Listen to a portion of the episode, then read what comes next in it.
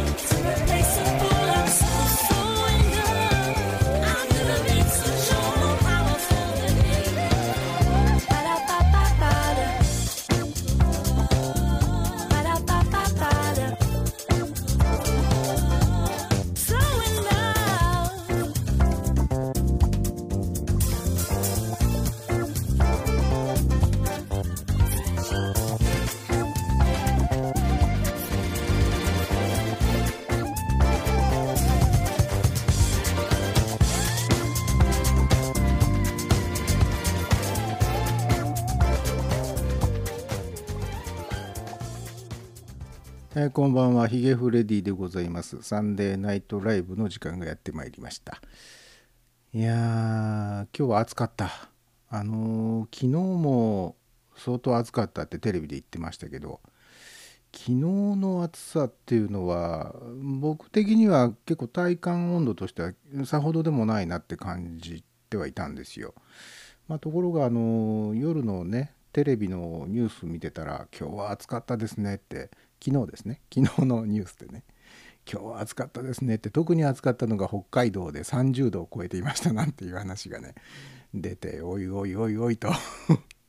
えー本州よりも北海道の方が暑いってどういうことっていう。しかもまだ5月ですよね。なんかあのーまあ昨日今日となんかこうあったかい高気圧が、えーちょうど北海道の辺りと、えー沖縄の辺りにあったらしいんですよね。なぜかそういう気圧配置だったらしくて。であの沖縄の方はもうすでに、えー梅雨入りしていると。だから、えーさほど温度は上がらないんだけど、えー北海道の方は梅雨入りしてないっていうか、まあ、梅雨がないって言われてますよね北海道の辺りはね。なので北海道がもう日本中で一番暑いっていうもう大丈夫かってそんなことってありますかね？僕の記憶ではまあなんか覚えがないですねそんなことは。で昨日今日とうん同じような気圧配置なんで今日もまあ今日は暑かったですよ。僕は体感的にも暑かった今日は。あのー手のひらにねじっとり汗をかくみたいな感じ、えー今もこの放送をしているこの部屋がね一応あの閉め切ってるんですよ。窓は閉めてる扉は閉めてる、えーというような状態なのでまあ昨年もそれから一昨年も生をやっている時っていうのは暑い暑いと 言いながらあ放送を毎年してるんですけど今年はねまだ5月なのにね何ですかこの蒸し暑さは。ねもうまあ多分そのうち涼しくなるというかまあ梅雨に突入すると思うのでこの暑さがずっとこのまんま夏まで続くってことはないと思うんですけど嫌ですね。梅雨が来るのも嫌ですけどね。なんかじとじとじとじとしてね。なんかカラッとした梅雨だったらいいんですけどね。カラッとした梅雨っていうのはないですよね。空梅雨っていうのは雨降らない状態ですからね、まあ、雨は降らないといけない。雨は降ってもらわないと困るんだけれどああんまり降らないでほしい。という感じがねありますが。えー今日は何の日、えー行ってみよう、えー本日は2016年5月22日でございます、えー今日は国際生物多様性の日。 International Day for Biological Diversity だそうですよ。えー1994年の生物の多様性に関する条約締約国締約国会議というやつで制定されたと、えー当初は12月29日だったが2000年の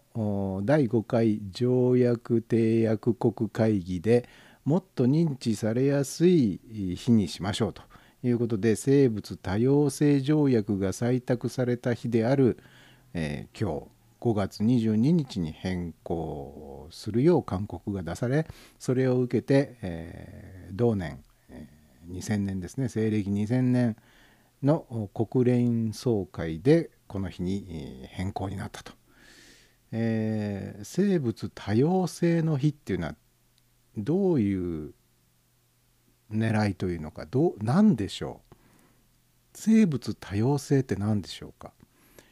もともと生物って多様性を持ってるものだと思うんですけどわざわざその日を作るね Day for Biological Diversity なんか分かったような分かんないようなうんなんな何をすればいい日なんでしょうね。えーそして今日は、えーガールスカウトの日だそうですよ。ガールスカウト日本連盟が制定、えー1947年のこの日、え第二次世界大戦で中断されていた日本のガールスカウトを再興するために、えー準備委員会が発足したと。ガールスカウト日本連盟が結成されたのはその2年後だったと。2年後ってことは1949年ですか。えー日本でのガールスカウト運動は、えー1920年に、東京で結成された日本女子歩道団歩道っていうのはあの、あれですよ、えー 少年が補導されたっていうあれあの歩道ですよね。日本女子歩道団というものが始まりとされている。ガールスカウトの日が今日ってことは多分別の日にボーイスカウトの日っていうのがあるんでしょうね。えー僕はあのボーイスカウト的なものとは全く縁のない、少年時代を過ごしましたがあの時々あのボーイスカウトとかあとボーイスカウトよりも少し年齢の下の坊ちゃんたちがカブスカウトっていうやつに入っていたりね。そういうあのうんお揃いの制服を着てなんか黄色かなんかのこうマフラーみたいなマフラーじゃないなネッカチーフネッカチーフ？ハンカチーフ？なんかこう首にねあの祝えてましたよね。であの、えーカブスカウトなんかまああのみんな半ズボン履いてでなんか帽子かぶったりなんかしてであのボーイスカウトもそんなような感じかな。でそのボーイスカウトを引率しているちょっと上の年齢も上の少年たちっていうのはもうちょっとこう渋い感じの、えー年齢低い方の子供たちは紺色系の服着てるんだけどうんとちょっとリーダー格の、えー青年なのかな青年たちは、えーあれ何色って言うんだろう。えっとカーキカーキ色じゃないか。カーキ色うんとえー血のパンの色。血の血のパンの色みたいなのでね。あとつつばの広い、えーハットをかぶっていて、えーっていうそういう活動をしている人たちは時々見かけましたけどあのーまあちょっとしたこう憧れみたいなのはありましたね。うんなんかあの多分森の中にみんなで行ってね、えーみんなで火を起こしてみたりとか。あのえロープの結び方を勉強したりとか。するんでしょ？あとなんかねだから地域の奉仕活動とかもなんかしてたような気もしますけど。なんかあのサバイバルに役立つ、えー火の起こし方とかロープの結び方とかってああいうのはなんか僕興味があったんで。そういうのは知ってた方がいいよねと。知ってればきっと役に立つ時も来るだろうし。でなんかあのみんな真面目そうであのあの団体に入ればえなんかみんなこうしっかりしてる、ね、あのいじめっ子がいたりとか変なこと言うやつとかいないこう規律がちゃんとねあって。えなんかすごく健全な集団っていう風に見えたんでね。ああなんか自分とはちょっと住む世界が違うけれどもちょっとした憧れみたいなのは感じてましたね。まあ自分があのもし、えー将来、えー子供ができたらねあの男の子が生まれたらボーイスカウトに入れて、えー女の子だったらガールスカウトに入れてみたいなね。あんまりそんなふうにも思わなかったか。あんまりあのあれですねむなんつうんだろうな。すごく真面目な集団の中でうんとすごく規律にのっとった、えー健全な、少年時代少女時代を送るっていうのは、まあ、決して悪いことではないと思うんだけどなんかそれだけでもなっていう。なんかこう無無菌状態でこういい子になっちゃうとつまんないような気もするしねみたいな。まあ自分に子供がいないからそういうそんなことを言うのかもしれないですけどね。いざ自分に子供ができたら分かんないですよね。やっぱりああいうところにこう入れてねあの縦の縦社会の中でね。例えば柔道とかさ剣道とか合気道とかああいう武道を子供に習わせるとこう、えーていうの？真面目なというかこう挨拶のちゃんとできる子 の、えー規律にのっとったね、えーとても素晴らしい お子さんになりそうな気がしますもんね。まあ武道を習ってれば、身体も鍛えられるし、えーボーイスカウトガールスカウトなんかに行くとね火の起こし方もわかるよっていう いいところもあるしね。あれどういうボーイスカウトとかガールガールスカウトってどういう団体がやってていうんですかね。もともとは多分アメリカとかヨーロッパとかそっちの団体がいて日本に導入されたものですよね多分ね。あの、うん、いでたちからしてそんな感じがしますけどね。あの僕ボーイスカウトっていうとねすごく印象に残っているのがあの昔の、えー MGM のアニメーションアメリカのテレビのアニメーション MGM だからえっとなんだっけメトロゴールデンメイヤーだったっけあのトムとジェリーとかと一緒にテレビで放映してましたけど僕の大好きなあのトムとジェリーと同じぐらい大好きなアニメーションでドルーピーっていうアニメがあったんですね。まあ日本でいうとドルーピーの、えー声を玉川良一さんがアフレコをなさっていて僕はあの、えー結構ドルーピーにキャラ似てるねって 言われることがたまにあってあ確かにそうかもしれないね。でもそういうふうに言われるとちょっと嬉しかったりするなっていう ところもあったりしてドルーピーは本当に好きな漫画だったんですけどドルーピーによく出てきてましたね。ボーイスカウトのお話がよく出てきただけよく出てきたんじゃなくて1回しか出てきてないのかもしれないけど そういうエピソードは。僕の中でものすごくこう記憶に残ってるんですね。ドルーピーとその敵役のあれなんていう名前の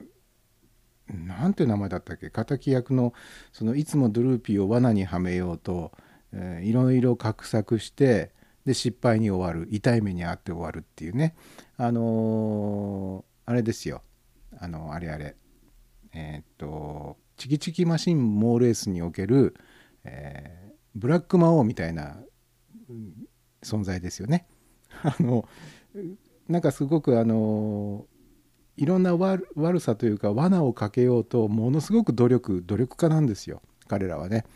あの主人公なんかよりもよっぽど100倍も200倍も努力をして、えー準備も用意周到でっていうふうにやってるのにそれがことごとくうまくいかなくって、えー主人公によってこうひっくり返されてしまって、えー最初からそういうずるいことをしてなければ最初から自分が勝者になれたはずなのに、えーずるいことをしたがために いつまでたっても敗者になってしまうっていうねうんなかなか皮肉な アニメーション。なんでこんな話になりましたかね。あドルーピーね。ドルーピーにボーイスカウトドルーピーとその敵役がボーイスカウトに入って で敵役がドルーピーをまああの暗殺しようと。暗殺しようとしてるわけじゃないのか。何でもあの木をギコギコギコってあの切ってね倒れるぞっつってドルーピーに木をバーンと倒してドルーピーを殺そうとしてるわけじゃないのかもしれないけどやろうと思うと必ずその木は自分側に倒れてくるっていうね、えーっていうようなまあそういうのが僕にとってのボーイスカウトの印象。ちょっと間違った印象ですね、えーそして今日はですね、えーサイクリングの日。日本サイクリング協会が2009年4月に制定。1964年のこの日、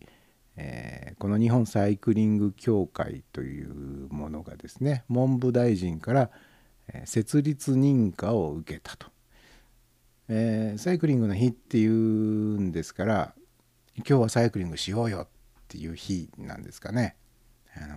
皆さんは今日はサイクリングなさいましたか？僕はあの一番一番最後にサイクリング的なことをしたのは多分小学校高学年か。多分中学に入ってからはサイクリング的なことしてないかもしれないですね。昔あの僕小学生ぐらいの時には漫画でねあれ少年ジャンプだったかな。いやジャンプじゃないな。もうちょっとマイナーだったかもしれない。キングとかサンデーとかあーチャンピオンとかそういう漫画だったかな、ま、漫画だったかなじゃない漫画雑誌に掲載されてたのかな。あのサイクル野郎っていう漫画がありましてね。まさにサイクリング自転車に主人公が、えーまたがってですね日本中をこうツーリングするっていうような多分そういう内容だったんじゃないかなと思うんですけどあの前輪と後輪の両側にねあのサイクリングバッグっていうやつをこう吊るしてねでそこに荷物をいっぱい詰めて走るんです。まあ最近ではあれがあるらしいですね。サイクリング漫画としてえっとなんだっけ。弱ペダ。弱ペダ。えーっと弱虫ペダルという漫画が人気らしいですね。でまたその漫画の影響で、えー自転車熱。ねサイ,、まあ、サイクリングなのかな。競技自転車なのかな。ちょっとよくわかんないですけど。また自転車の人気が高まってきてるとかいう話をちらっと聞いたことありますけどね。僕が小学生ぐらいの時には、うん、そういう競技自転車とかではなくてツーリングですね。ツーリング。うん今にして思うとねよくはな小学校の高学年あ中学生ぐらいだったかな、うんあのね片道25キロ30キロぐらいあるのかな？そのぐらいのうん距離をもちろん日帰りででしかも山道途中に山道もあるよっていう乗って登れないからほとんど引いて登るんだけどみたいな山をいくつも越えてその先に目的地らしき目的地もなく、まあ、この辺まで来て、えーもうこれ以上行くと今日の間に帰れないからそろそろ帰らないと引き返さないとまずいねとか友達と話しながら「うんそうだね」っつって。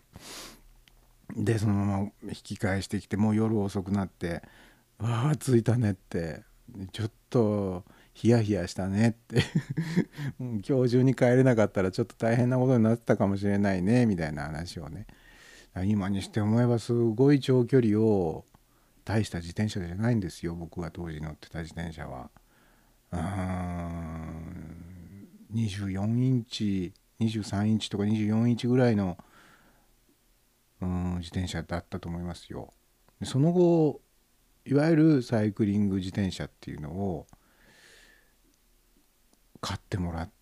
たんですけどやっぱりねそういうこうちゃんとしたね変速機がついていて僕は当時ね、えーみんなはね6段変速の自転車が多かったんですよ。で当時あのウインカー付きの自転車とか流行っていてフラッシャー付きとかね あの、えーウインカーをハンドルについてるスイッチをカチャってやるとあのテールランプが光がパラパラパラパラパラパラパラパラパラパラってこう流れるように光る。最近あの自動車でも LED ライトが、えー普及した後はこう流れるように光るウインカーの車がまあポロポロと出てきましたけどね。昔もあの日産の車であれはなんだっけローレルかな。ローレルかスカイラインではなかったと思うけどやっぱりこうパラパラパラパラっとこう光るねあのテールランプがあったり、まあ、あとはあの、えー大型トラックロそのトラック野郎みたいな感じの人が乗ってるトラックは自分で改造していろんなパーツつけてまあピカピカピカピカって光るウインカーとかの車とかありますけど当時は自転車に それがついていて、えーもちろんヘッドライトは2つですよ。2つついてますよ。あの自転車のその前輪の両側にねタイヤを挟み込むようにして右と左にヘッドライトがあって。であのギアの変速機っていうのがそのハンドルとサドルの間のこのフレームのところにねガチャンガチャンガチャンってあの車のシフトレバーみたいなのがついていてで、えー後輪の荷台の上のあたりには、えーテールランプがついていてウインカーがついていて、えーで大体変速は6段変速が普通でしたね。で当時僕もそういうものにちょっと憧れはあったんですが、あのー他の友達と比べるとそういう自転車を僕は親に買ってもらうのがみんなよりもちょっと遅れたんですよ。その関係もあって僕だけちょっと大人びた自転車を選びましたねウインカーついてないしあの変速機も自動車のシフトノブみたいなやつじゃなかったし、えー変速もみんなは6段変速だったけど僕は12段変速っつってねあの前のギアが2つ2種類大きいギアとちっちゃいギア2種類あってで後ろの後輪の方のギアが、えーギアが6枚ついていてでまあその組み合わせによって12段階のこう変速ができるわけですよ。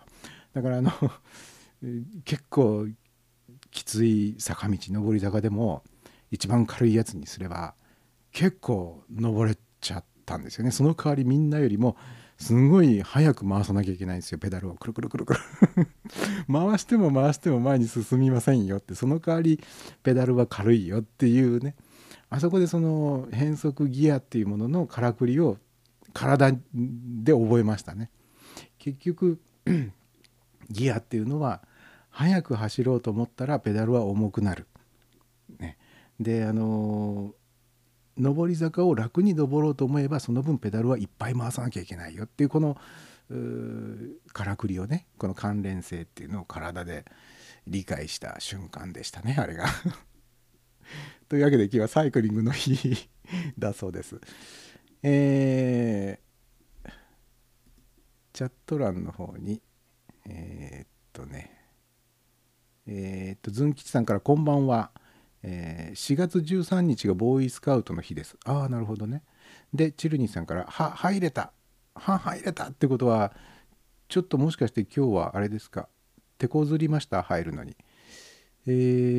ーっとズン吉さんからカブスカウトボーイスカウトシニアスカウトローローバー？ローパー？ちょっとえーっとディスプレイがよく見えない、えーの順ですと。僕は現在もボーイスカウトの隊長してますよ。へえすごいですね。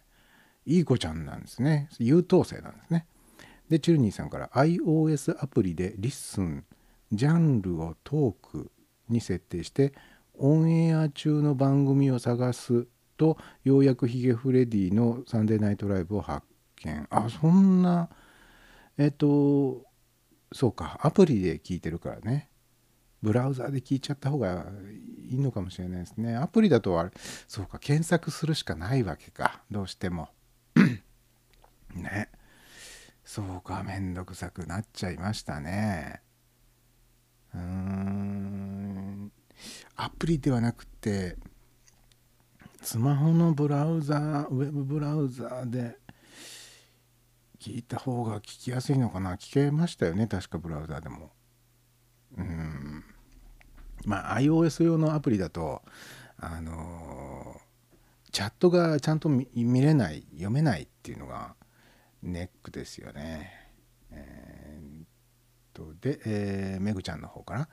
究極の人手不足で有名なうちの病院ですが今月急に8人も入職してきたため新人指導の意味も含め夜勤が激減し久しぶりに日曜日に夜勤じゃないめぐちゃんがやってきましたよ。かっこ前置き長い。はい、よく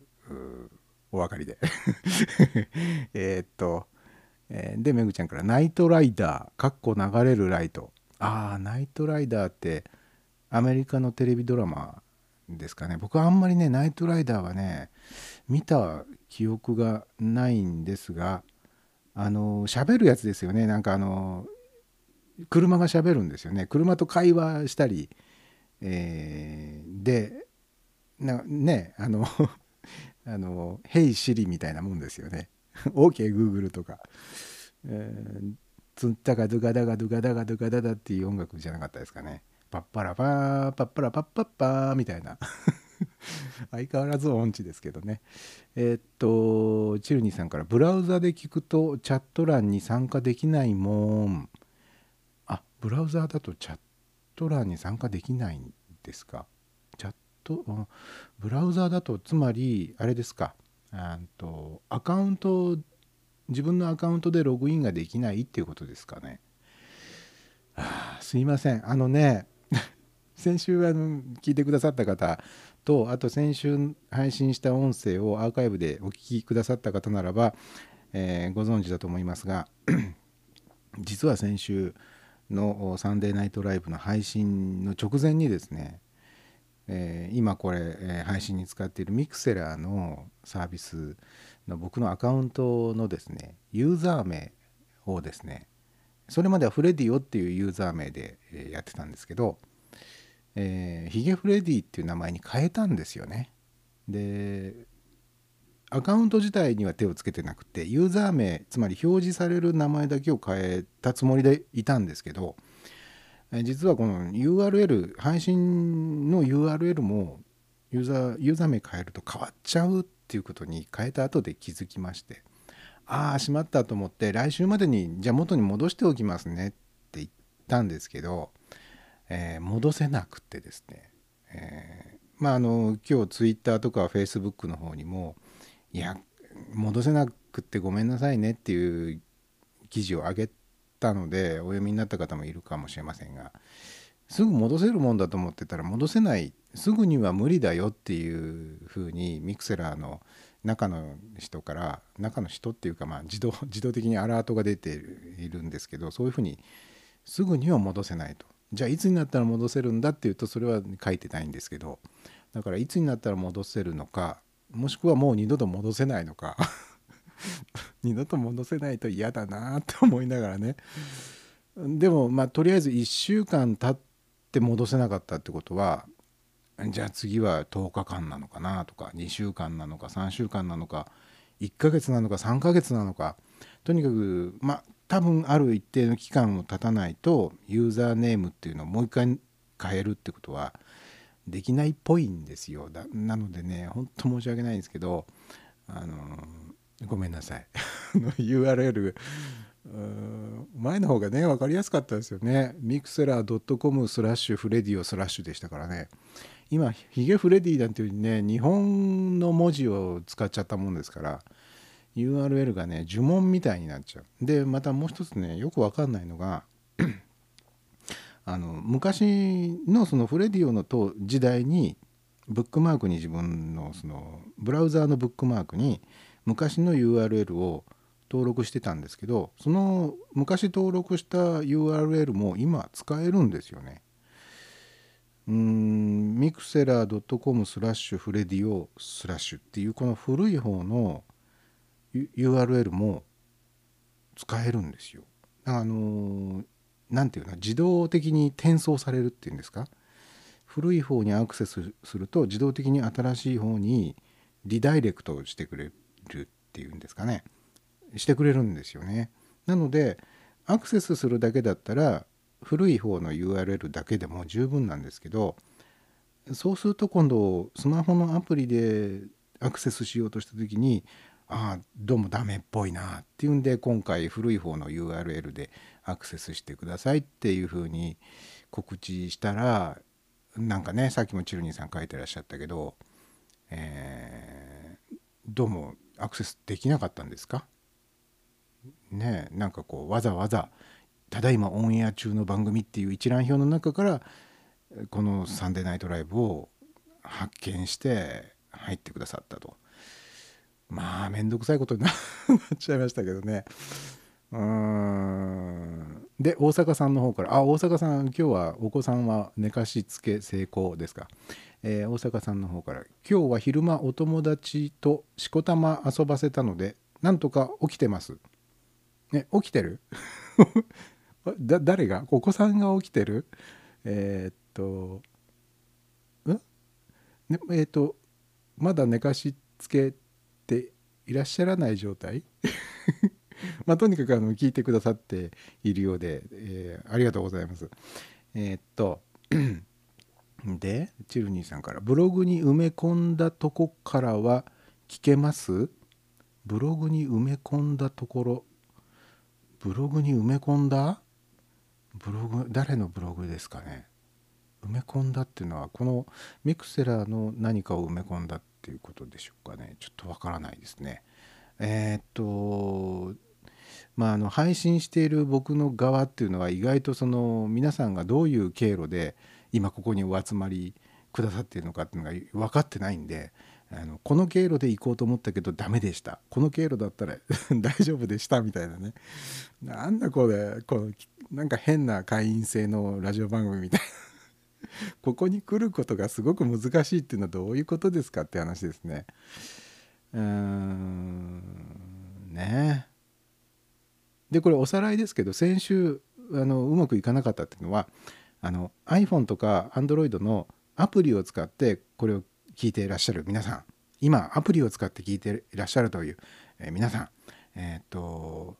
多分あのこのヒゲフレディなり昔のフレディオなりをフォローなさってるフォローしてくださってると思うんですけどそのフォローしている人の番組にピョンと飛ぶっていうようなこうタップ一つでピョンって飛ぶってことはで今できてないんですかね？説明がうまくできてない気がしますが、えーむかとにかく昔ながらのアクセスの仕方では来れないっていう状態になっているんですよね多分ね。はあ困ったな。来週までにこの何て言うんですかねあのユーザーネームをもう一回変えられるよっていうその呪いが解けるといいな。あの変えられるよっていう呪いじゃなくて変えられませんよっていう呪いが解けるといいなと思ってますけどね。それにしても暑い。この部屋暑い。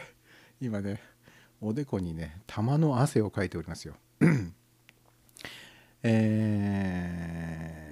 ーで大阪さんから「あ子供はさっくり寝たのであ寝たんだね。寝たんだね」なんてあれですけどね、えーお休みになったんですね。子供はさっくり寝たので私が寝落ちず起きてます。あそうか。お母さんも疲れますからね。あの子供がうん休んだのとタイミング合わせて一緒にコロンと寝られたらね、えーよかったんですけどね、えーすいませんね。こんなあのあ変なラジオにお付き合いくださいましてどうもすいませんね。えーで、えー最近はこの時間帯には寝てしまい朝5時起きパターンが多く多くなり、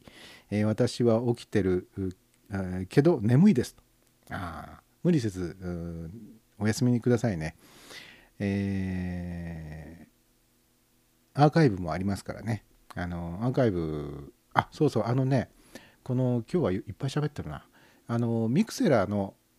お左サイドバーにあるうショーリールアイテムズっていうところから、えーああのアーカイブ過去の過去の音声を、えー聞くことができるんですけど ついにね、えー今26ショー,、えーショーリールアイテムっていうふうに書いてあると思うんですけどついに25を超えるとですねこのアーカイブのページが2ページになるんですね。つまり1ページにつき25個の音声しか、えー表示されないので、え一番最初に、配信した番組のアーカイブを聞こうと思うとこの「ショーリールアイテムズ」のページの2ページ目っていう次のページへみたいなところを押さないと移動できないっていう。いや本当にね、えーこのラジオ番組にも、新たなる1ページが刻まれましたよっていうね。1ページに収まりきらなくなった。まあ本当に長くやっておりますですよね。自分でも時々ちょっとびっくりしますね。こんなに今までやったのかと、えーライブ365からの放送が確か1月いっぱいで終わったんですよね。でこのミクセラーに場所を移して、えーえー最初は違うえーっとねサンデーナイトライブじゃなかったんですよね。えー最初はあれ？最初からサンデーナイトライブでしたっけ？土曜の夜はサタデーナイトからサンデーナイトライブに変わったんですよね。いつ変わったんだっけかな。あ多分ライブ365からミクセラーに移ると同時に土曜配信が日曜配信に変わったんだ、うん、思い出した。でもあれですよ、えーサイド AB ね。えそれから第1回目の時にはサイド C までやってますから。ABABAB とかって ABCABABABAB えーであの平日の昼間にポコッとやったっていうのが1回挟まってて全部で音声ファイルがもう26本、ね、1本につき1時間ですから合計すると26時間ぐらい喋ってるってことですよ。まあほんとよく喋りますねこの男はね。えー本日もちょっと喋りすぎなのでそろそろ曲いかなければと、えー思っておりますが、えーチルニーさんから「フォローでいくと、えーなる。NULL と表示されて呪われてます」あそうか。じゃあスマートフォンのミクセラアプリのフォロー自分がフォローしている人のところに行こうと思うと、えーえっとなんだ。ヒゲフレディに行こうと思うといけないんだ。呪呪いですねこれはね。ああこれは本当申し訳ないですね。スマートフォンからアプリで聞いてくださってる方には本当にご迷惑をおかけしちゃってますね、えーまあね誰もがみんなパソコンで聞けるとは限らないですからね。スマートフォンで聞けないとね。でしかもスマートフォンでもブラウザでは聞け聞け聞くことはできるけどチャットに参加できないと。うん多分チャットは読めるけど書き込みができないっていうことですかね。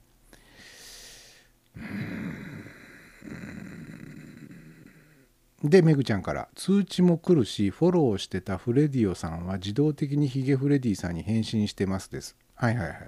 多分そうだと思います。でもそのヒゲフレディに返信しているのをえーヒゲフレディに飛ぼうと思うと飛べないんですよねチルニーさん。それともめぐちゃんは飛べたのかしら？どそこのとこどうなんでしょうね。そうそう僕はあのユーザーネームを変えたので今までフレディオをフォローしていた人は自動的に何もしなくても、ヒゲフレディをフォローしているってことに自動的に変わってるはずなんですよね。えーでズン吉さんからエビエビエビエビ。エビエビねさっきのね。でチルニーさん、えースマートフォンのブラウザにはチャット欄ないの？あチャット欄がないのか。スマートフォンのブラウザには。あらあらあらあら。でめぐちゃんから普通に聞けますよ普通に聞けるってチルニーさん。どういうことかな？でチルニーさん飛んだ先には廃墟し廃墟しかないの。廃墟最近僕ちょっともう一回あの廃墟熱が高まってますけどね。それはいいとして。自分の今活動しているこの拠点が廃墟になってしまうのは切ないな。うーん。でススマホのアプリでは普通にチャットできますよ。そうそう。あのスマホのアプリでもここの場所にちゃんとアクセスさえできればチャットはできるんですよね。ただあの iOS の場合だとチャットの文字制限があって途中までしか読めないっていう不具合があるんで。まあね。だから本当推奨こちらが推奨するま誠に勝手ながら 推奨する環境っていうことになるとパソコンのウェブブラウザーから聞いていただくか、えーまあ、チャットなんかは別に読まなくても書き込まなくても私はいいわっ聞くだけだったらいいわっていうんだったらスマホのアプリでも全然 OK ですけど、えーチャット欄もちゃんと読みたいしできればチャット欄に書き込みもしたいっていう方は多分 iOS のミクセラーアプリではダメですよね。ちょっとね。だから Android を使ってる方だったら Android のミクセラーアプリっていうのはチャット欄ちゃんと見れるし書き込めるので推奨環境としてはですねパソコンのブラウザおよび、えー、Android のアプリ。ということに残念ながら今のところなっちゃいますね。えーでチルニーさんから通知を逃さなければいたん？通知を逃さなければいいだけなんですけどね。通知を逃す。うんうん。難しいな。あでズン吉さんから制限のある変な会員制ラジオ、まあそういう変なキャッチフレーズも嫌いではないんですけどね。でもやっぱりできればね面倒なことをしなくても気軽に聞いていただけるラジオで いたいなっていうふうには思ってるんですけどね。え Ooh,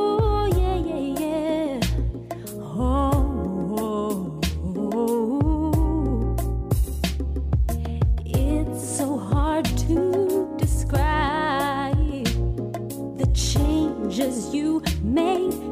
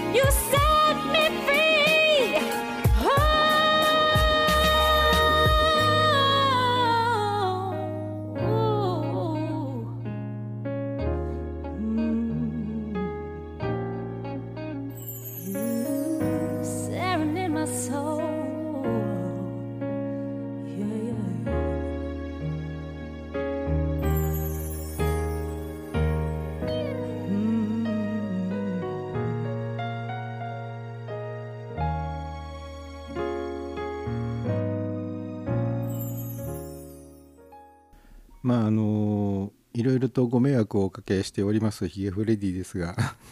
これからも何卒、えーお付き合いいただければと思いますがあのもうすぐ伊勢志摩サミットが始まりますね。であのどうやらねあの各地で、まあ、セキュリティ的なねテロに備えていろいろセキュリティ的なもので、えー今回は今回はっていうか最近はその会場サミットの会場そのものに対するアタックよりもいわゆるソフトターゲットって呼ばれてる全然別の場所東京名古屋大阪、えーその他いろんなところのその一般的な例えば駅とか空港とか商業施設とかが最近狙われることが多いんでもしかしたら皆さんがね今お住まいの、えーエリアでもサミットを控えて、えー警察官の方々の姿をよく見るとかね、えー人が多く出入りするような場所で何かこう、えー何ですか、えー警戒している人たちをよく見るとかいうのもあるかと思うんですけれどもあの大阪のですね、えー、アベノハルカスっていうこの前オープンして話題になってるビルがありますよね。でそのアベノハルカスに入っている近鉄百貨店アベノハルカス店っていうところもこのサミット期間中の26日から27日2627に、えー臨時休業することになったそうですよ。近鉄百貨店。であの まあサミットが行われるのは三重県の島ですね。伊勢志摩でおなじみの志摩市、えーにあるあれ、えー、と賢島っていうね島なんですけどね。あのー島観光ホテルっていうところが、まあ、会場になるようなんですけどこの島観光ホテルっていうのが近鉄グループの施設だそうでであの同じく近鉄グループである近鉄百貨店もまああのね少し縁があるわけですから、まあ、そこがもしかしたら狙われるかもしれないっていうんでまあ2627日とお休みということになったようですね。うんで、えー近鉄グループホールディングスによると、えー百貨店には1日9万人が訪れるため、えー警備が難しいという判断をしたんだと。え最上階の 展望台などは営業するが、えビル入り口で係員が行き先を確認すると。えーハルカスの主要施設が臨時休業するのは2014年3月の全面開業以来初めてだそうです。えーハルカスオープンしてからもう2年にもなるんですね。早いもんですね。えー近鉄グループの水族館、えーこれも大阪の海遊館ですね。えーああそこも近鉄グループなんですか。海遊館も26、27日は入場者の手荷物検査をするということが決まっているようです。うん僕もあの最近もうここしばらく名古屋名古屋駅の方のね名古屋の中心地の方にあまり、えー行ってないんで街の主要の駅がどうなってるのかちょっとわからないんですけど多分あれでしょうね。あの駅のコンコースとかにも警察官とかがいたりするんでしょうね。目を光らせた光らせていたりするんでしょうね。でどうもあのサミットに出席する各国の、まあ、大統領とか首相とかっていう主要人物はあの知多半島ああの愛知県の知多半島の常滑市沖にあるあのセントレアっていうね空港あの海の中にあるんですけど 中海の中じゃないですね。海の上にあるんですけど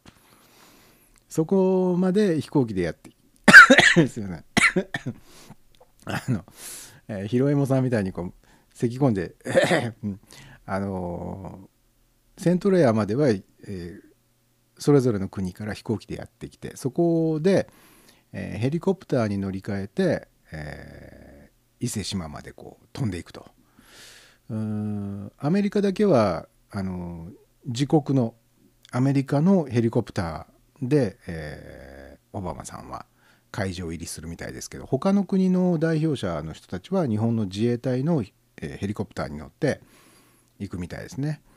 であの今回賢島っていう、まあ、ちっちゃなちっちゃな島なんですけどそこでサミットをやることになったのもやっぱりこの、えー警備警備体制が取りやすいと島だから。で島につながる橋が2つだけあってその2つをまあ一応チェックしてあとは海からのアタックに備えて、まあ、海上を、まあ、海上に目を光らせてればいいという警備のしやすさということで賢島になったみたいですけどね。ただもう最近はねうーん空からのアタックも考えないといけないでしょ。ドローンとかなんとかっていうね。だからドローン対策もなんかしているとかしていないとかいないっていう話は聞いて聞いてないですけどししてるらしいんですけどこれもどこまでね有効なのかちょっとわからないんですけどね。うーん。僕はあの伊勢志摩のあの賢島の辺りっていうのは若い頃に何度も何度も、えー足を運んだ結構思い出の場所であの賢島よりもあこの前ねあの NHK の「ブラタモリ」をご覧になった方いらっしゃいますか？ブラタモリがこの前伊勢志摩の特集をやっていたんですけどそこであの大王崎っていう場所の灯台の麓とかでロケをやってたんですけど ちょうどあの灯台のあたり、えーに僕若い頃何度もね45回かな45回毎毎年夏になると、えースケッチ旅行に行っていたんであの灯台の周りっていうのは本当にもうくまなく歩き回ってああタモリさん歩いてるここはあそこだあそこだってすぐ分かっちゃうっていう、えー感じのね場所なんですけどね。うんあそうだあとサイド A がね残りあと5分ぐらいになっちゃったんで急いでもう一曲曲を聴いていただきましょう。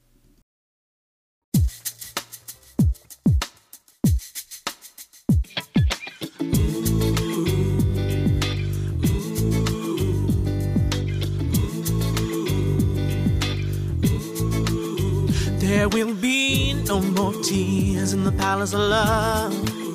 No more pain, no more fears in the palace of love. We will rock every nation with a soul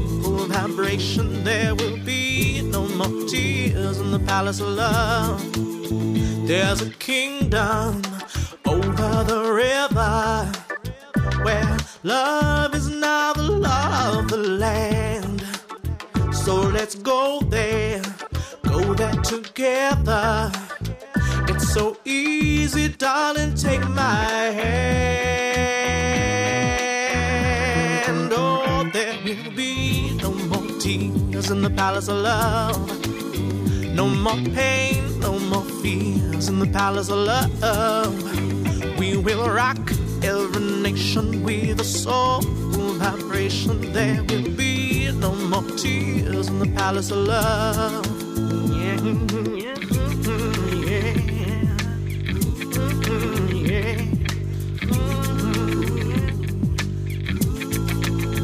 Come on, people,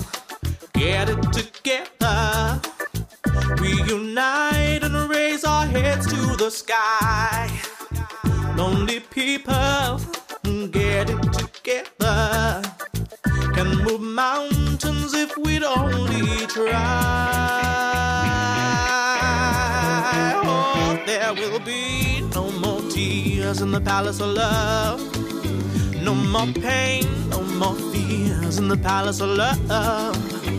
We will rock every nation with a soulful vibration. There will be no more tears in the palace of love.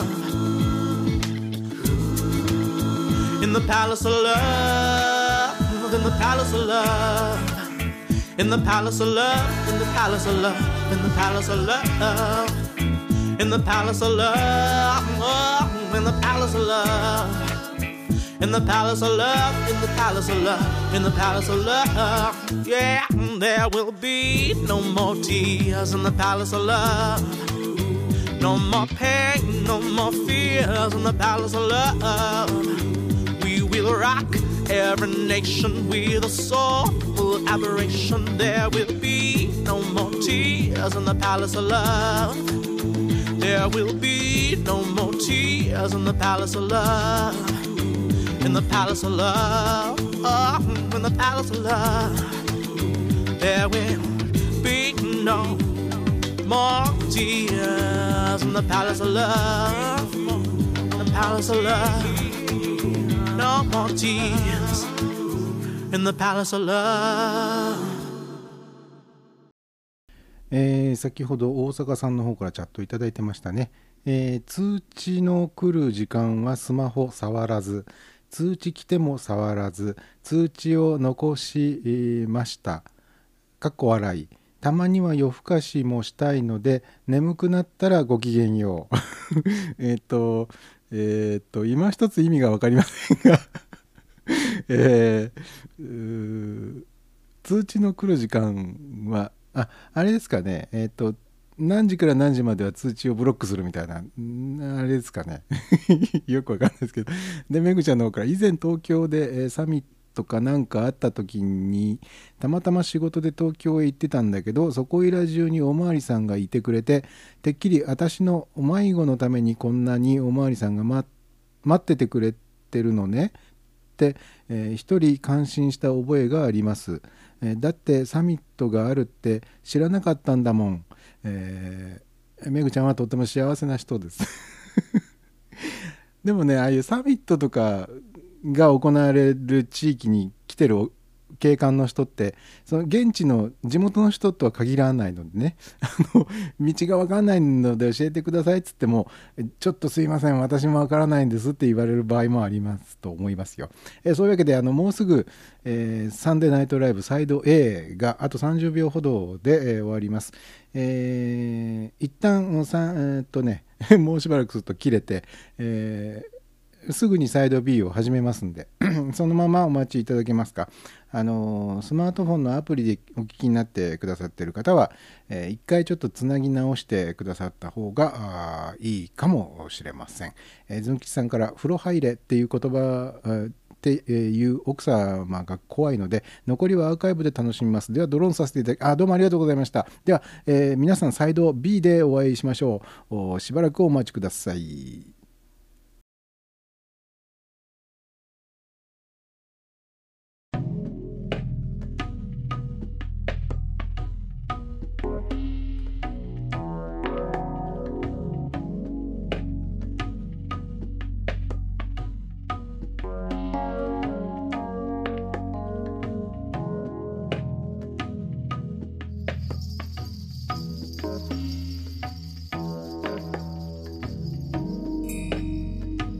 Thank you for listening.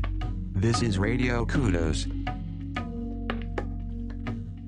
こちらはラジオクドスです。Welcome to Sunday Night Live Side B. えー今日はねどうもこう前半サイド A で喋りすぎましたねあの何についてそんなに喋ったんでしょうかね。な自分が何を喋ったのかもうすでに覚えていないんですけど。なんか今日ちょっと喋りすぎですかね、えーそんなわけでサイド B にようこそ。あのサイド B 始まりますと最初のコーナーといえば、まあ、最初のコーナーっていうかあのコーナーはこの番組一つしかないんですけど、えー世間のみんなは笑っても分かるやつには分かるのよ。悪いのは君じゃないのコーナーでございます。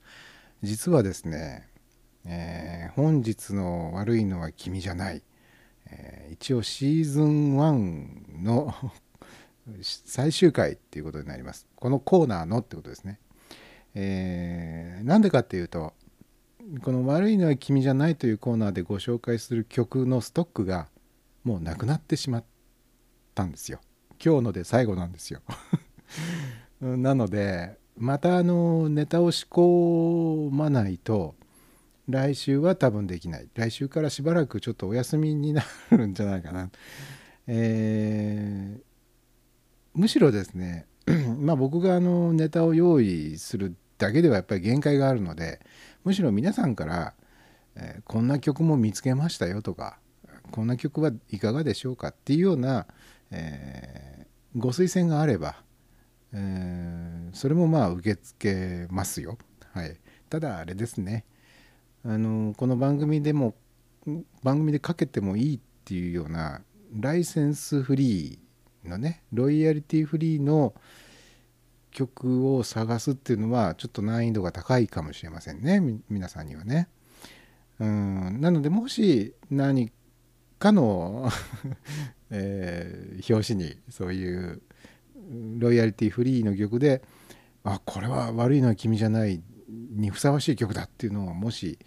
見つけた方がいらっしゃいましたらこっそり教えてください。そしたらまたご紹介できると思います。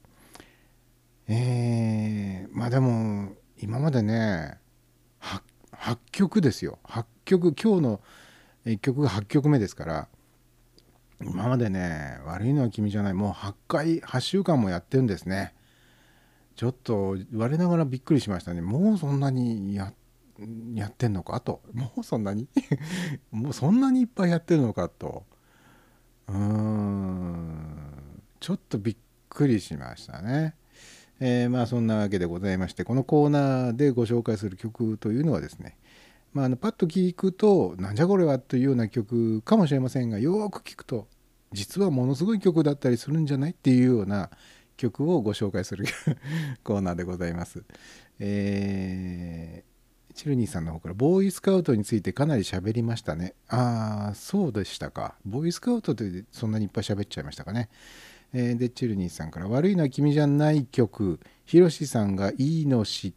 てますよ、確か。ああ、じゃあ、ヒロシさんにちょっと伝言しておいてください。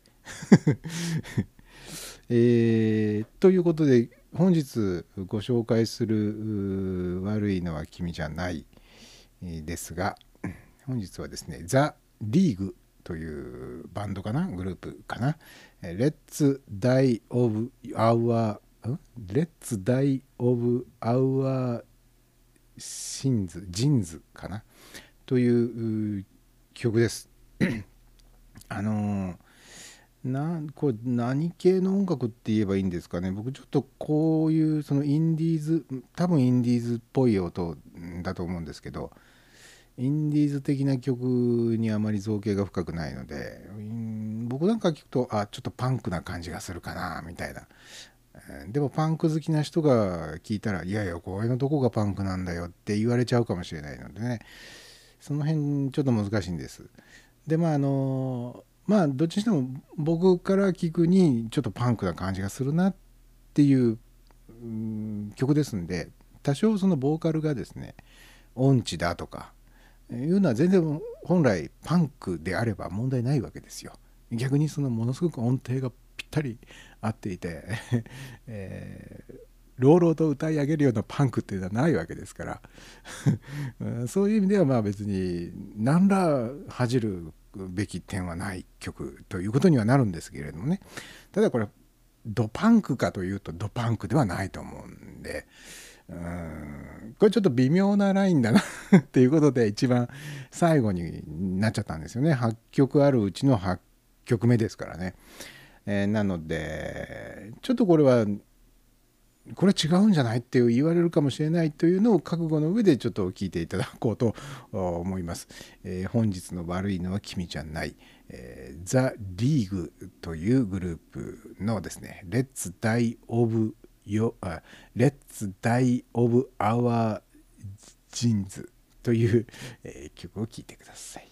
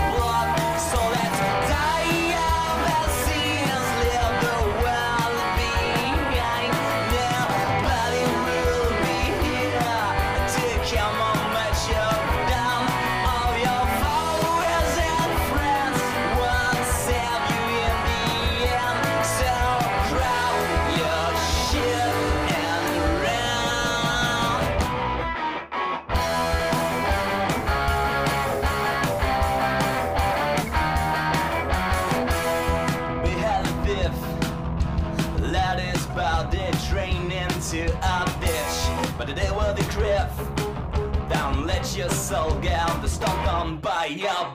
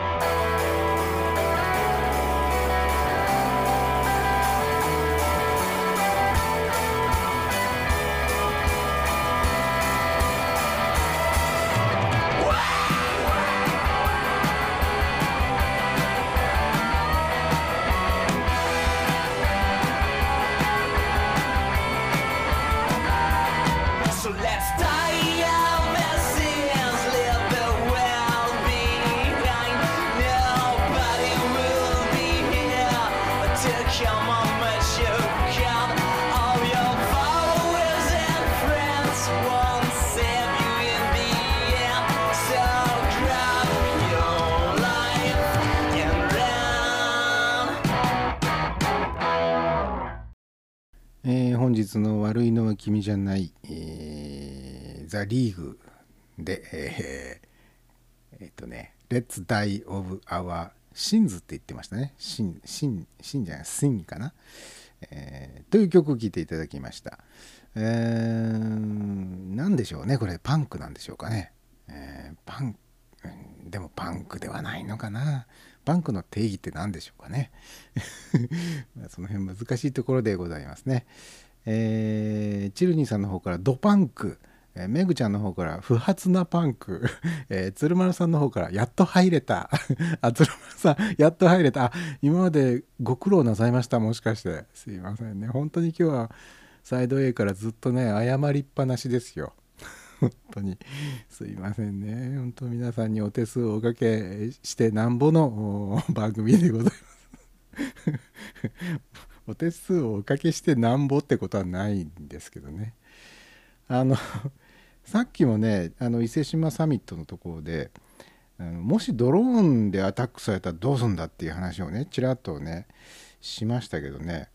あの最近僕ー Hulu はいつもよく見てるんですけどネットフリックスをねもう一回ちょっとね無料1ヶ月お試しっていうのにもう一回申し込みまして別のアカウントで。アカウントを去年の9月ぐらいだったかな。もうネットフリックス1ヶ月ぐらいお試ししてもしネットフリックスの方が面白そうだったら Hulu を解約してネットフリックスにしようかなと思って1ヶ月お試しをしてみて。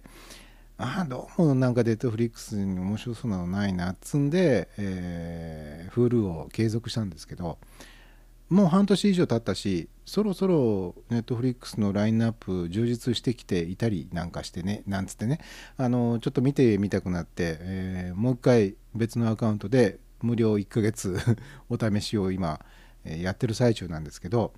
その中でねえーっとテレビ東京系のうんとね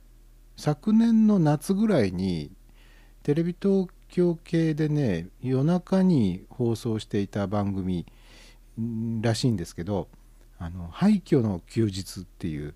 番組がネットフリックスの中にあったんでちょっと見てみたんですけどまあこれがね廃墟もともと廃墟っていうのは好きなんですけど廃墟好きの方は多いみたいですけどね。僕も廃墟が大好きなんですけどなのでとても面白く拝見しましたよ。10回10回か11回ぐらいでもうその終わっちゃったんですけどその、まあ、半分ドキュメンタリー半分ちょっとドラマ仕立てみたいになった、えー日本とあとアメリカの方の廃墟も言ってましたけどうんと毎週ね、えー廃墟を紹介していくっていうまああの長崎の軍艦島も一番メジャーなところでちゃんと軍艦島の紹介もあったしアメリカの方のニューヨーク州の、うん、ニューヨーク州だけどそのマンハッタンの辺りではなくて、えーもうちょっと内陸部のバファローとかの辺りとかねあの辺の古い駅とか、ね、いろいろ本当に、うん工場の跡地とかねいろんなの紹介してくれてでそこのあのー廃墟の休日」っていう番組の中でもドローンで撮影したと思われる映像がものすごくたっぷりあって、えー多分ドローンで撮影ができなかった時代だったら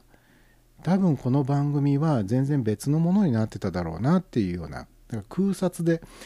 その廃墟の様子を上から目線で 上から目線っつっても別に、うん、あれですよ失礼なその無礼な 生意気な目線っていう意味じゃないですよ。地上50メートルとか、えー100メートルとかそのぐらいの上から撮影するっていうの昔だったらねヘリコプターをチャーターして撮影するしかなかったような映像を今はドローンで撮れるわけですよね。でヘリコプターなんかだと低空で飛ばすと風がバーって巻き起こって映像的にも台無しになっちゃうしその狭い場所言ってみれば廃墟の内部からもうドローンでバーッとこう撮っていってそれが空中にぐーっと上がっていって上から目線に 上から目線になっていくみたいなそういう映像がふんだんにあったんですけどね。だからドローンって本当にあのさっきもちらっと言いましたけどその「ブラタモリ」っていうね「ブラタモリ」っていう番組の中でも時々ドローンの映像だなこれはっていうような映像がちゃんと使われてたりあのまあ何かとねテロのこととかあと一般の人がドローン飛ばして何か撮影していたら墜墜落しちゃって人に迷惑かけちゃったとかっていうようなそういうネガティブな部分もあるけれどまあ本当にドローンのおかげでどれだけその映像表現の幅が広がったかって思うとねドローン様々だなっていうふうに思いながら僕はその「廃墟の休日」っていう番組を見ていてね。でなんで自分は廃墟っていうものに心惹かれるのかなって思っていたんですけど自分の幼少期にやっぱりね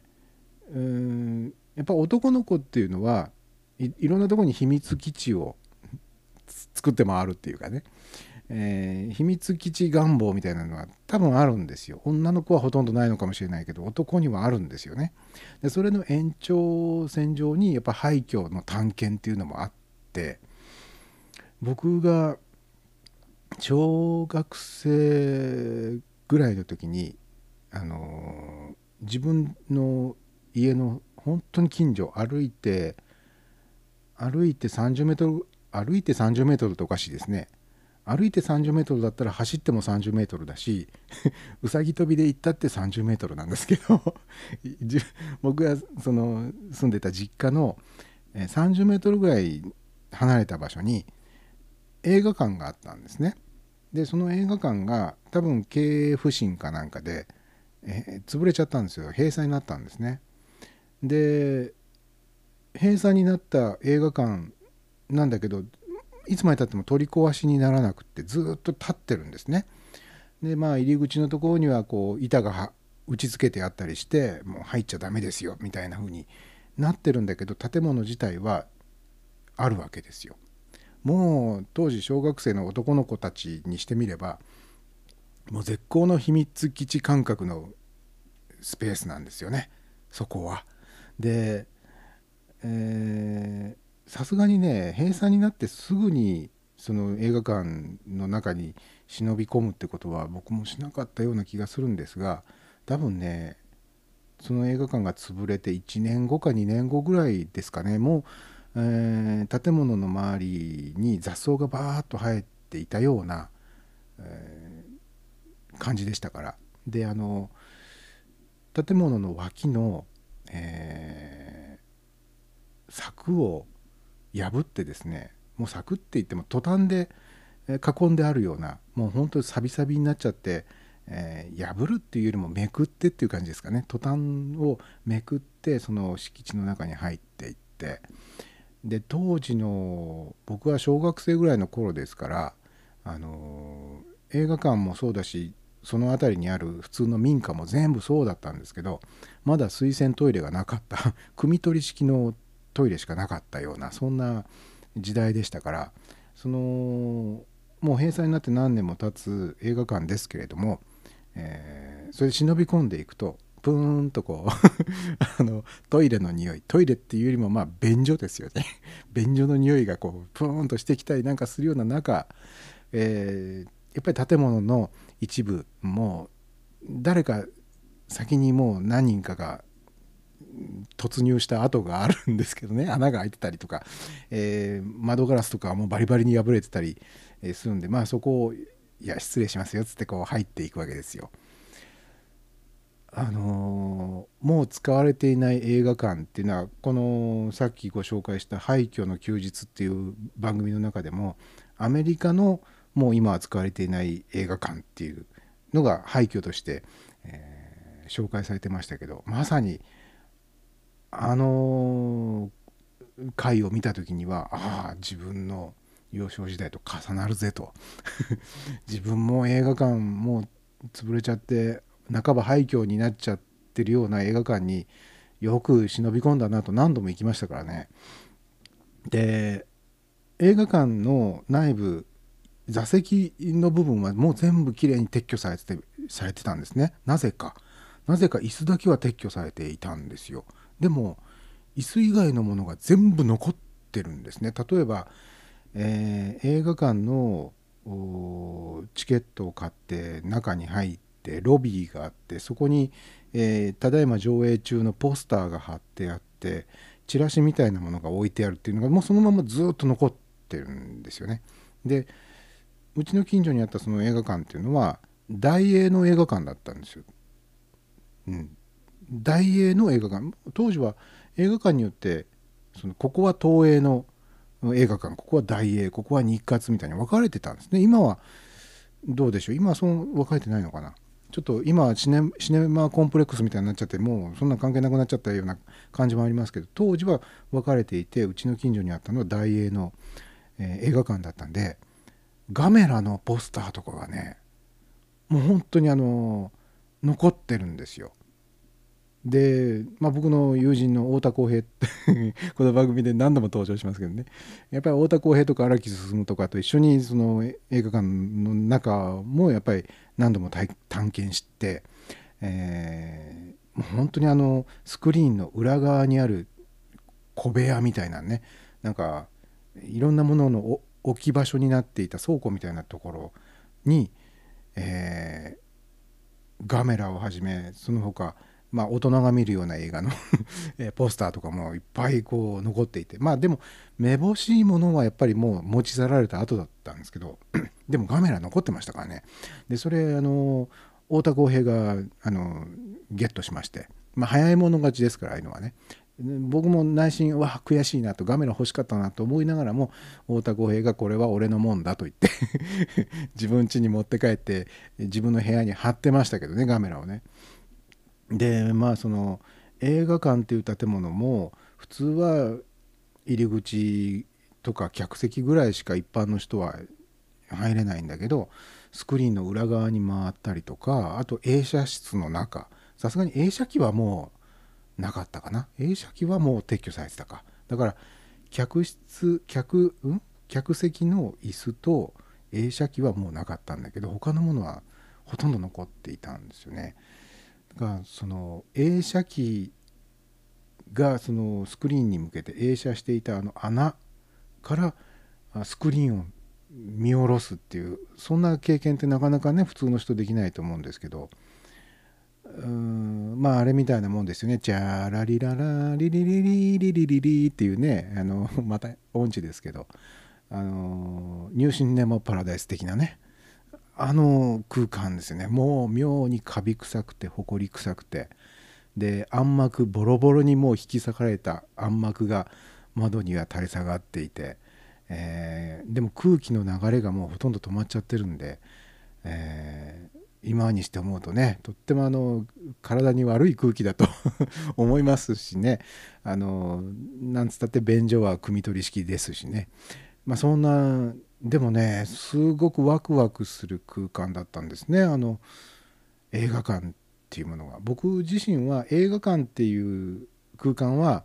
あの映画を見る場所としての映画館っていう空間があんまり子供の頃得意じゃなくて苦手だったんですよ。あの暗くて広くて密閉された空間で大きな音とあの大きなスクリーンっていうのがもう子供心にちょっとうわあちょっとギブギブって感じで苦手だったんですけど映画を見る場所としてではなくて探検する場所としては映画館は本当にワクワクする空間でしたね。もう今でももしあんなこう廃墟のような場所があったら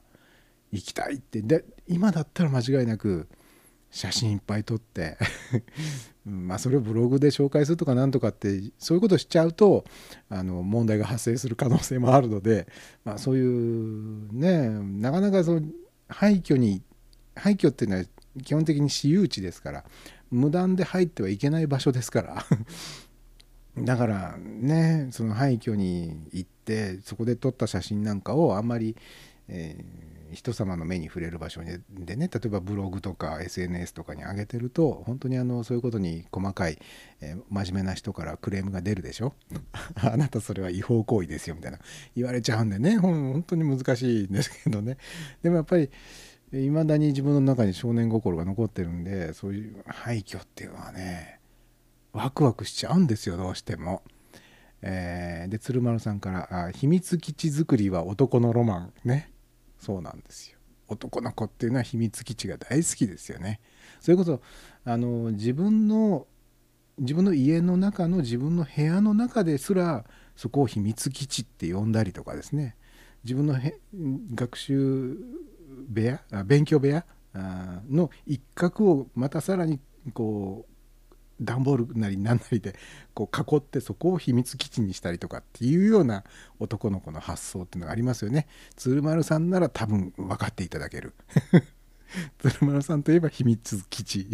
今秘密って言いましたかね。えーね本当にで、えーチルニーさんから出た太田康平、えー出ますね太田康平の話はねえー なわけでねえーっとどうもねそういう話を始めると止まんなくなっちゃうんねでも曲なんかかけてられねえやみたいなことになっちゃうんでこれちょっと気をつけないといけないなと 思っております。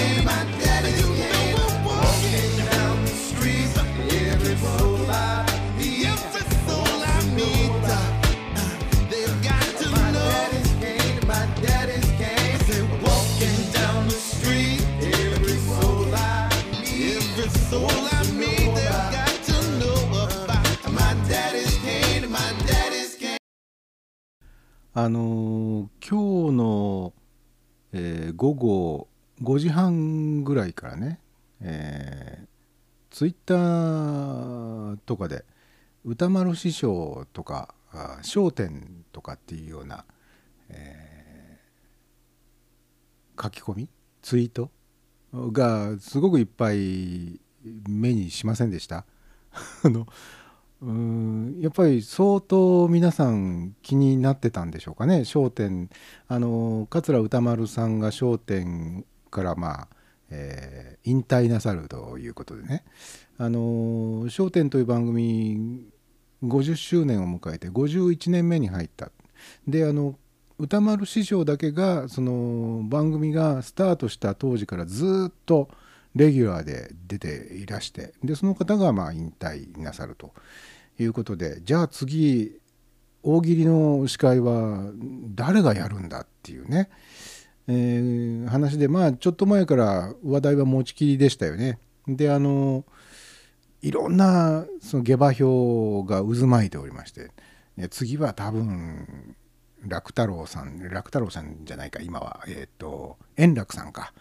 えー次は円楽さんじゃないかみたいなね。もしくはそのあの今の大喜利のメンバー以外のところから誰か、えー抜擢されるんじゃないかとかね、まあ、いろんな憶測が飛び交って、えいまして。で、まあ、僕もちょっと興味があってね。で今日は、えーいつもは、え収録した番組を放送してますけど今日は生放送でやるっていうんで、えー僕もテレビをつけてね、えー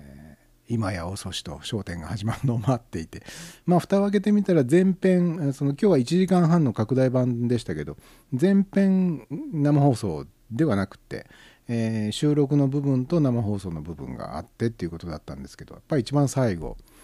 大喜利のコーナーは生だったんですね。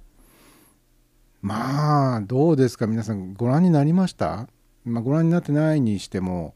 もうツイッターの方ではね次はあああの人が意外だったねっていう話で持ちきりだったんですけど蓋を開けてみたら翔平君翔平君えっ、と翔太君 翔平君って誰ですか？あ翔平君はあの笑福亭ですよ。笑福亭ではない。あの春風亭の方ですよ。春風亭昇太君が次の『笑点』の大喜利の司会に抜擢されてちょっとと意外だったですね。えー、っとで皆さん一様に「翔太君ってもうそんな年だったの?」っていう びっくりのされ方をされてまあ確かに翔太君は見た目はすごく若いですからね下手するともう30代と言ってもおかしくないような、えーまあ、風貌とあとあのキャラですよね。あのーチャーミングな感じいじられキャラでねうんまああの僕は多分まあ次は円楽さんだろうなとうんいうふうに思ってたんでとてもあのおなかなかいい人選じゃないかいと思ったですよ正直。あのやっぱり誰がその翔太君次は翔太君でって誰がそう言い出したのかは知りませんけど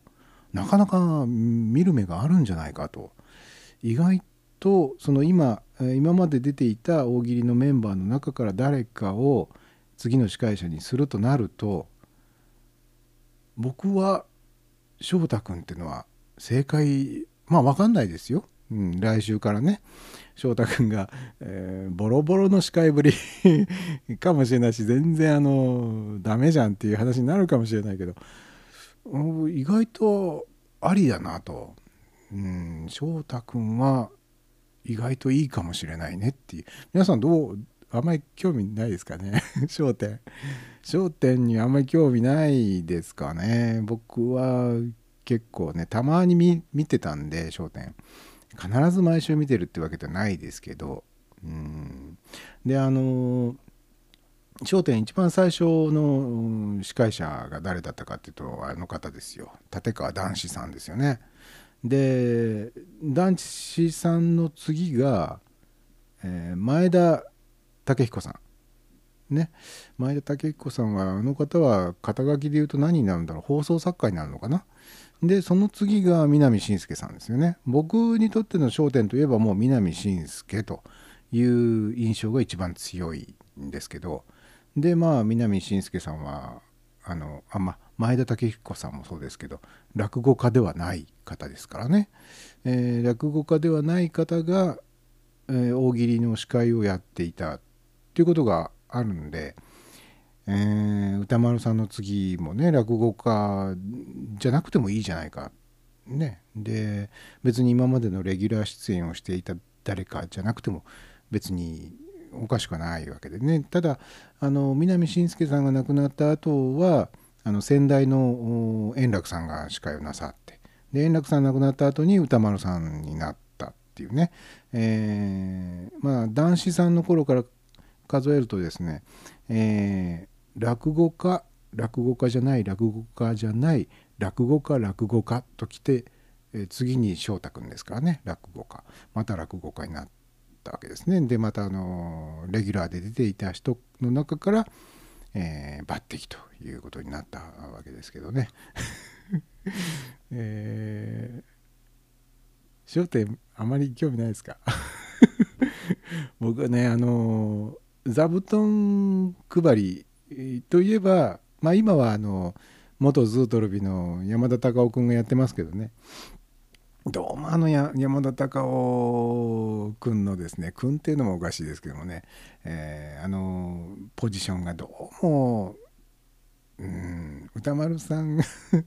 が引退するんだったらもうそろそろ山田君も引退でいいんじゃないのっていうふうに、えー思ったりもするんですけどまあ山田隆夫君は続投ですね、えーもうちょっとこう若返りを図ってもいいような気がしますけどね。えまあもともとズートルビというのも『笑点』から生まれたねあれですからグループですからね。えーっと若手大喜利みたいなやつで座布団10枚貯めてレコードデビューできますよでレコードデビューしたのがズートルビでしたからね、えーまあそれはいいとしてうーん春風亭昇太君が来週からどんな司会ぶりをするのかすごく僕 楽しみに、えーしておりますよ。はい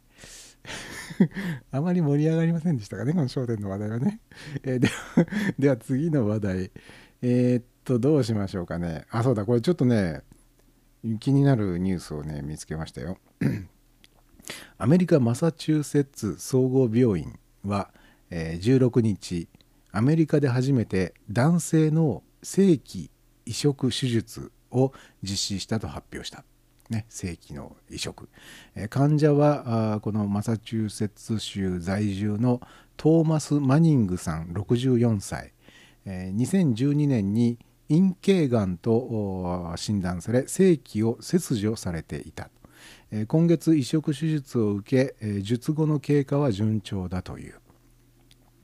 手術は医師や看護師50人余りのチームが15時間かけて実施しドナーから提供された精気と患者の精気の複雑に入り組んだ血管や神経をつなぎ合わせたこれも気の遠くなるような作業でしょうね多分ね。で主治医によると今回の手術では主に精気を再建し再建というのはあの再び立てると書くね。正規を再建し自然な外観を形成し排尿機能機能じゃ違う違う排尿機能や性的機能を回復させることを目指したと。ただ生殖機能については子供が生まれた場合に誰が父親かをめぐって倫理的問題が生じる恐れがあるとして目標からは除外されたと、えー生殖機能の復活っていうのはもう目標からは除外されたと、えー現時点では出血や拒絶反応の兆候はなく、えー機能回復が見込めると医師医師団は予想する、えーあと34日で退院できる見通しだというと。というのが、まあ、16日の術後のあ発表ですからもうすでに退院な退院なさっているのかもしれませんね。えーマニングさんは病院を通じ、えー今日から私の希望に満ちた新しい一章第一章が始まる、えー正規を負傷した他の人たちにとっての希望にもなるとの談話を発表したと医師団では男性正規移植についていずれ性別再建手術にも応用できると見込んでいる。うん性別再建手術っていうのはどういうものかちょっと分かりませんが、えー男性正規移植は南アフリカの病院が、えー、おととしですね2014年12月21歳の男性患者に初めて実施。排尿機能と生殖機能の回復を確認した3ヶ月後に成功したと発表したと。えー2015年6月にはこの男性と恋人との間に子供ができたという、えーちょっとこの記事を読んでいてね、あのーまあ、男性の男性器を移植する。まあそれはそこまでわかるんですけどどどの機能をどどどの部分を移植するのか。ね。あの抗がん陰嚢の部分も含めて これどなんていうラジオ番組だこれ。の抗がんの部分も含めて移植するのかそれともそのペニスの部分ペニスの部分っていうの？あの棒の部分だけを移植するのかっていうね。どっちなんだろう？でももしその移植した後にえー子供ができた場合にじゃあそれ父親は誰だっていう倫理的な問題があるって書いてあるってことは多分抗がんそのものも移植しているっていうことなんでしょうね。じゃないと DNA 的にどうなんだっていう話ですよね多分ねこれ誰の子供かっていうことになっちゃうっていうのはね。もう今の医学っていうのはそんなとこまで行っちゃってるんですかっていうねそのあの棒の部分だけだったらまあまあ分からんでもないですよ。まあ大変でしょうけどねその配線するその血液をつ血液じゃない血管をつなぐ神経をつなぐって、まあ、それ大変なことでしょうからまあ大変は大変でしょうけどまあ棒の部分だけならまあまだしもボールの部分までまで移植するとなると本当ここれどうなるんだろうって素朴な疑問がありますよね。その他人の睾丸で作られた精子っていうのはそのそのドナーになった人の DNA 情報を持っているはずだからやっぱりそのドナーの子供ってことになりますよね。これあのあくまでもこう僕の想像で今喋ってますからね抗がんの移植をしたのかどうなのかがここに書かれていないのでちょっと分かんないですけどもしそうだとしたらこれどういうことっていうねどういうことになりますかね。えー で、えーめぐちゃんの方から「抹茶チューチェチュチュああ何を何を急に言い出したかと思いましたマサチューセッツ州ですよ。ねこう縦板に水のように発音するとマサチューセッツ州ですよ。えーということなんですけどねこういうあの、今まではできなかったことがこの先できるようになるできるようになるんだったらやりましょうっていう話に絶対なりますからね。そうなった時にでもこの問題はどっちなんだろうって解決しなければならない問題も必ず出てくるんでどういうことになっちゃうんですかね、まあ、あのスタップ細胞はありますっていうあれだって最近実際あったとかっていう話がありますでしょ。あのどっかの国の、えー研究チームがスタップ細胞の確認をしたっていうようなねのがあったりとかまあそういうあまりにも高度なところにまで行ってしまうとですねその倫理とかなんとかっていうことがもう確実に追いついていかないんででも追いつその倫理的なそのコンセンサスを、えーこうしましょうっていう決め事をするまではそのしっかりルールが決まるまではできるけどしないようにしましょうっていうこの歯止めがねどこまで効くのっていう人間っていうのはやっぱりできるんだったらやりたいって思いますもんね。できるんだったらやりたい。ね。これが いろんな意味でできるんならやるやりたいよねっていう、そういう生き物ですからねどうしたってね。うんこれはなかなかにこう難しい問題をはらんでおりますですな。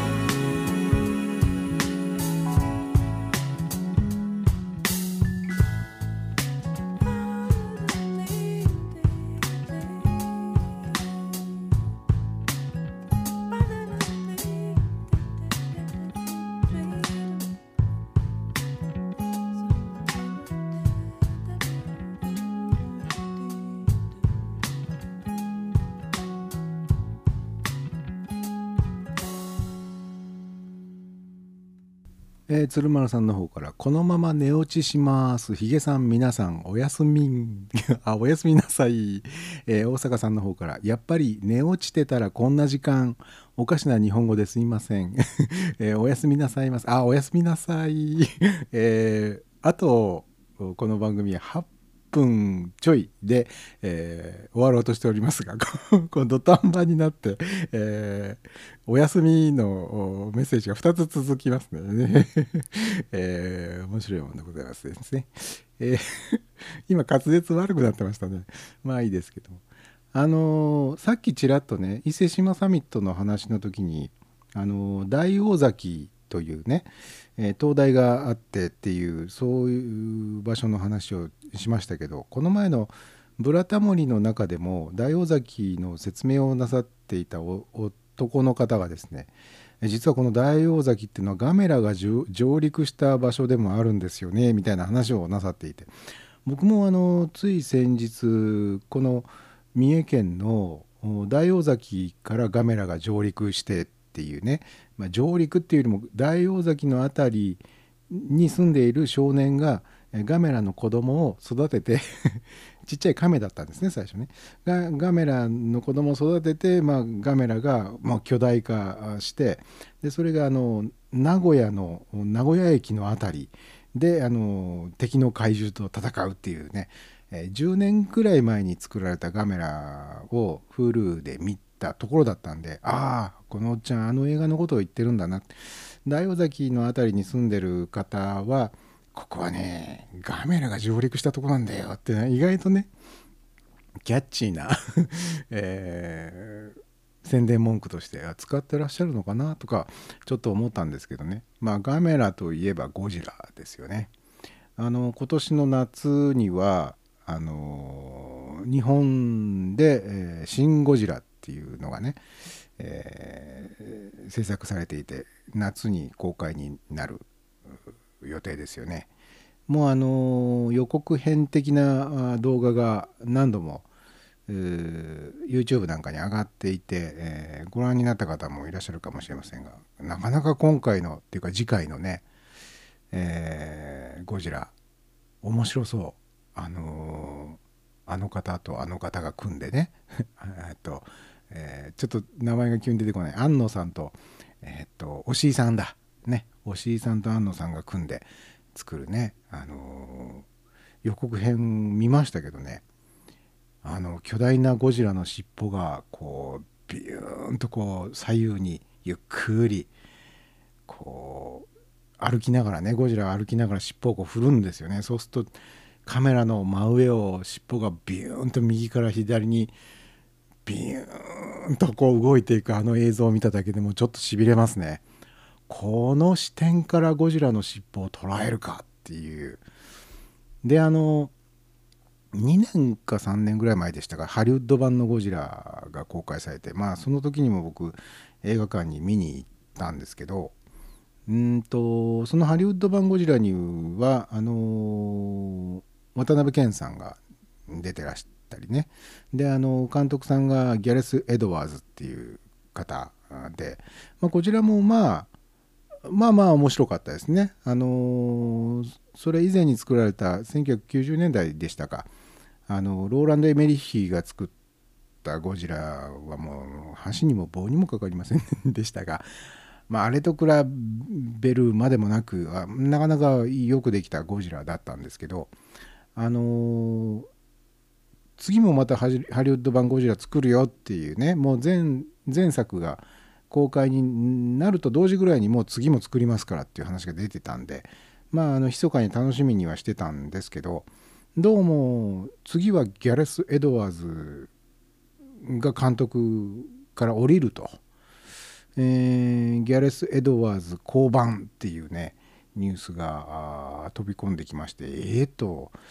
じゃあ誰が作るんだろうなっていうね。えースター・ウォーズ」シリーズのスピンオフ「ローグ・ワン」「スター・ウォーズ・ストーリー」でメガホンを取るエドワーズは、えー他にスケールの小さなプロジェクトを手掛けたいと意向を伝えたとのこと。交番に関してはレジェンダリー・ピクチャーズとの間で、え友好的に解決へ至った、うんという、えーレジェンダリー・ピクチャーズっていうのはあのゴジラをね前回作ったプロダクションですね。でこれを受けレジェンダリー・ピクチャーズとアメリカのワーナー・ブラザーズは新たな監督の選定、誰にするんだっていうね、うことになったわけですよ。でなお2020年、えーって言いますか次の東京オリンピックが開催される年ですね、えー2020年にはキングコングとの戦いを描く「ゴジラ VS. コング」という作品の公開も予定されていると。で日本では今年の7月29日からですか、えー庵野秀明が脚本総監督を務める「シン・ゴジラ」が公開予定。まああのゴジラ特撮好きのね、えー世界中にはもういっぱいいますからねそういう人がね。あのにとってはですねちょっと今年そして2020年、えーまあ、別にキングコングと戦うことはない と思うんですけどやっぱり日米対決したいんでしょうかね、えーアメリカさんもね、えー結構何作かポンポンポンとゴジラ系の、うん映画が作られるようでちょっと楽しみだったりしますけどまずは今年の夏の「シン・ゴジラ」ですよね。なんかもう体あの全身ねゴジラの全身体中が赤く光ってるんですよね。あれなんでしょうね。体内のこの核物質がこう発光しているかのようなちょっと痛々しい感じのえボディのゴジラがね、えー、闊歩する、えー東京の街でしょうかね。どこの街でしょうかね。とにかくこう街を破壊しながらこう歩いていくっていうね。あの映像を見ただけでもちょっとこう期待せざるを得まいという感じですね。で、えーまだあ寝落ちしていない鶴丸さんからガメラが メモメモ。あのね10年ぐらい前のガメラですね。えっ、と2006年ぐらいでしたかね。でねこの映画ねタイトルがねタイトルにガメラっていう言葉が入ってなかったと思います確か。なんていうタイトルだったかなちょっと今よくわかんないんですけど。これもねまあまあそこそこよくできた、えー映画だったと思いますね。ただちょっと地味かな。ちょっと地味な感じはしたんだけどあのーまあまあそこそこ満足できる作品だったんでもし興味のある方はねガメラの方もご覧になっていただけると伊勢志摩を舞台にしていたりですね。あそうそう。ちょうどだからサミットが行われる賢島のあの橋2つあるうちの1つの橋が多分ねガメラの敵になるあの怪獣によって壊されたりとかっていうシーンがあってで戦闘のメインの部分は名古屋名古屋駅とかねあの辺が、えーメインの舞台になっておりますよ。えーというわけで今宵のサンデーナイトライブもあと20秒ほどで終わりもう ギリギリになってねあいけねえもうすぐ終わりだっていうのを気づくのがまたこ この番組の特徴でございますが、えー今日もねなんかいろいろ喋っちゃいましたけど、えー来週も多分やると思いますんで、えー悪いのは君じゃないは今日は、えー今週で終わりですが、えーまた来週もお聴きください。ではおやすみなさい。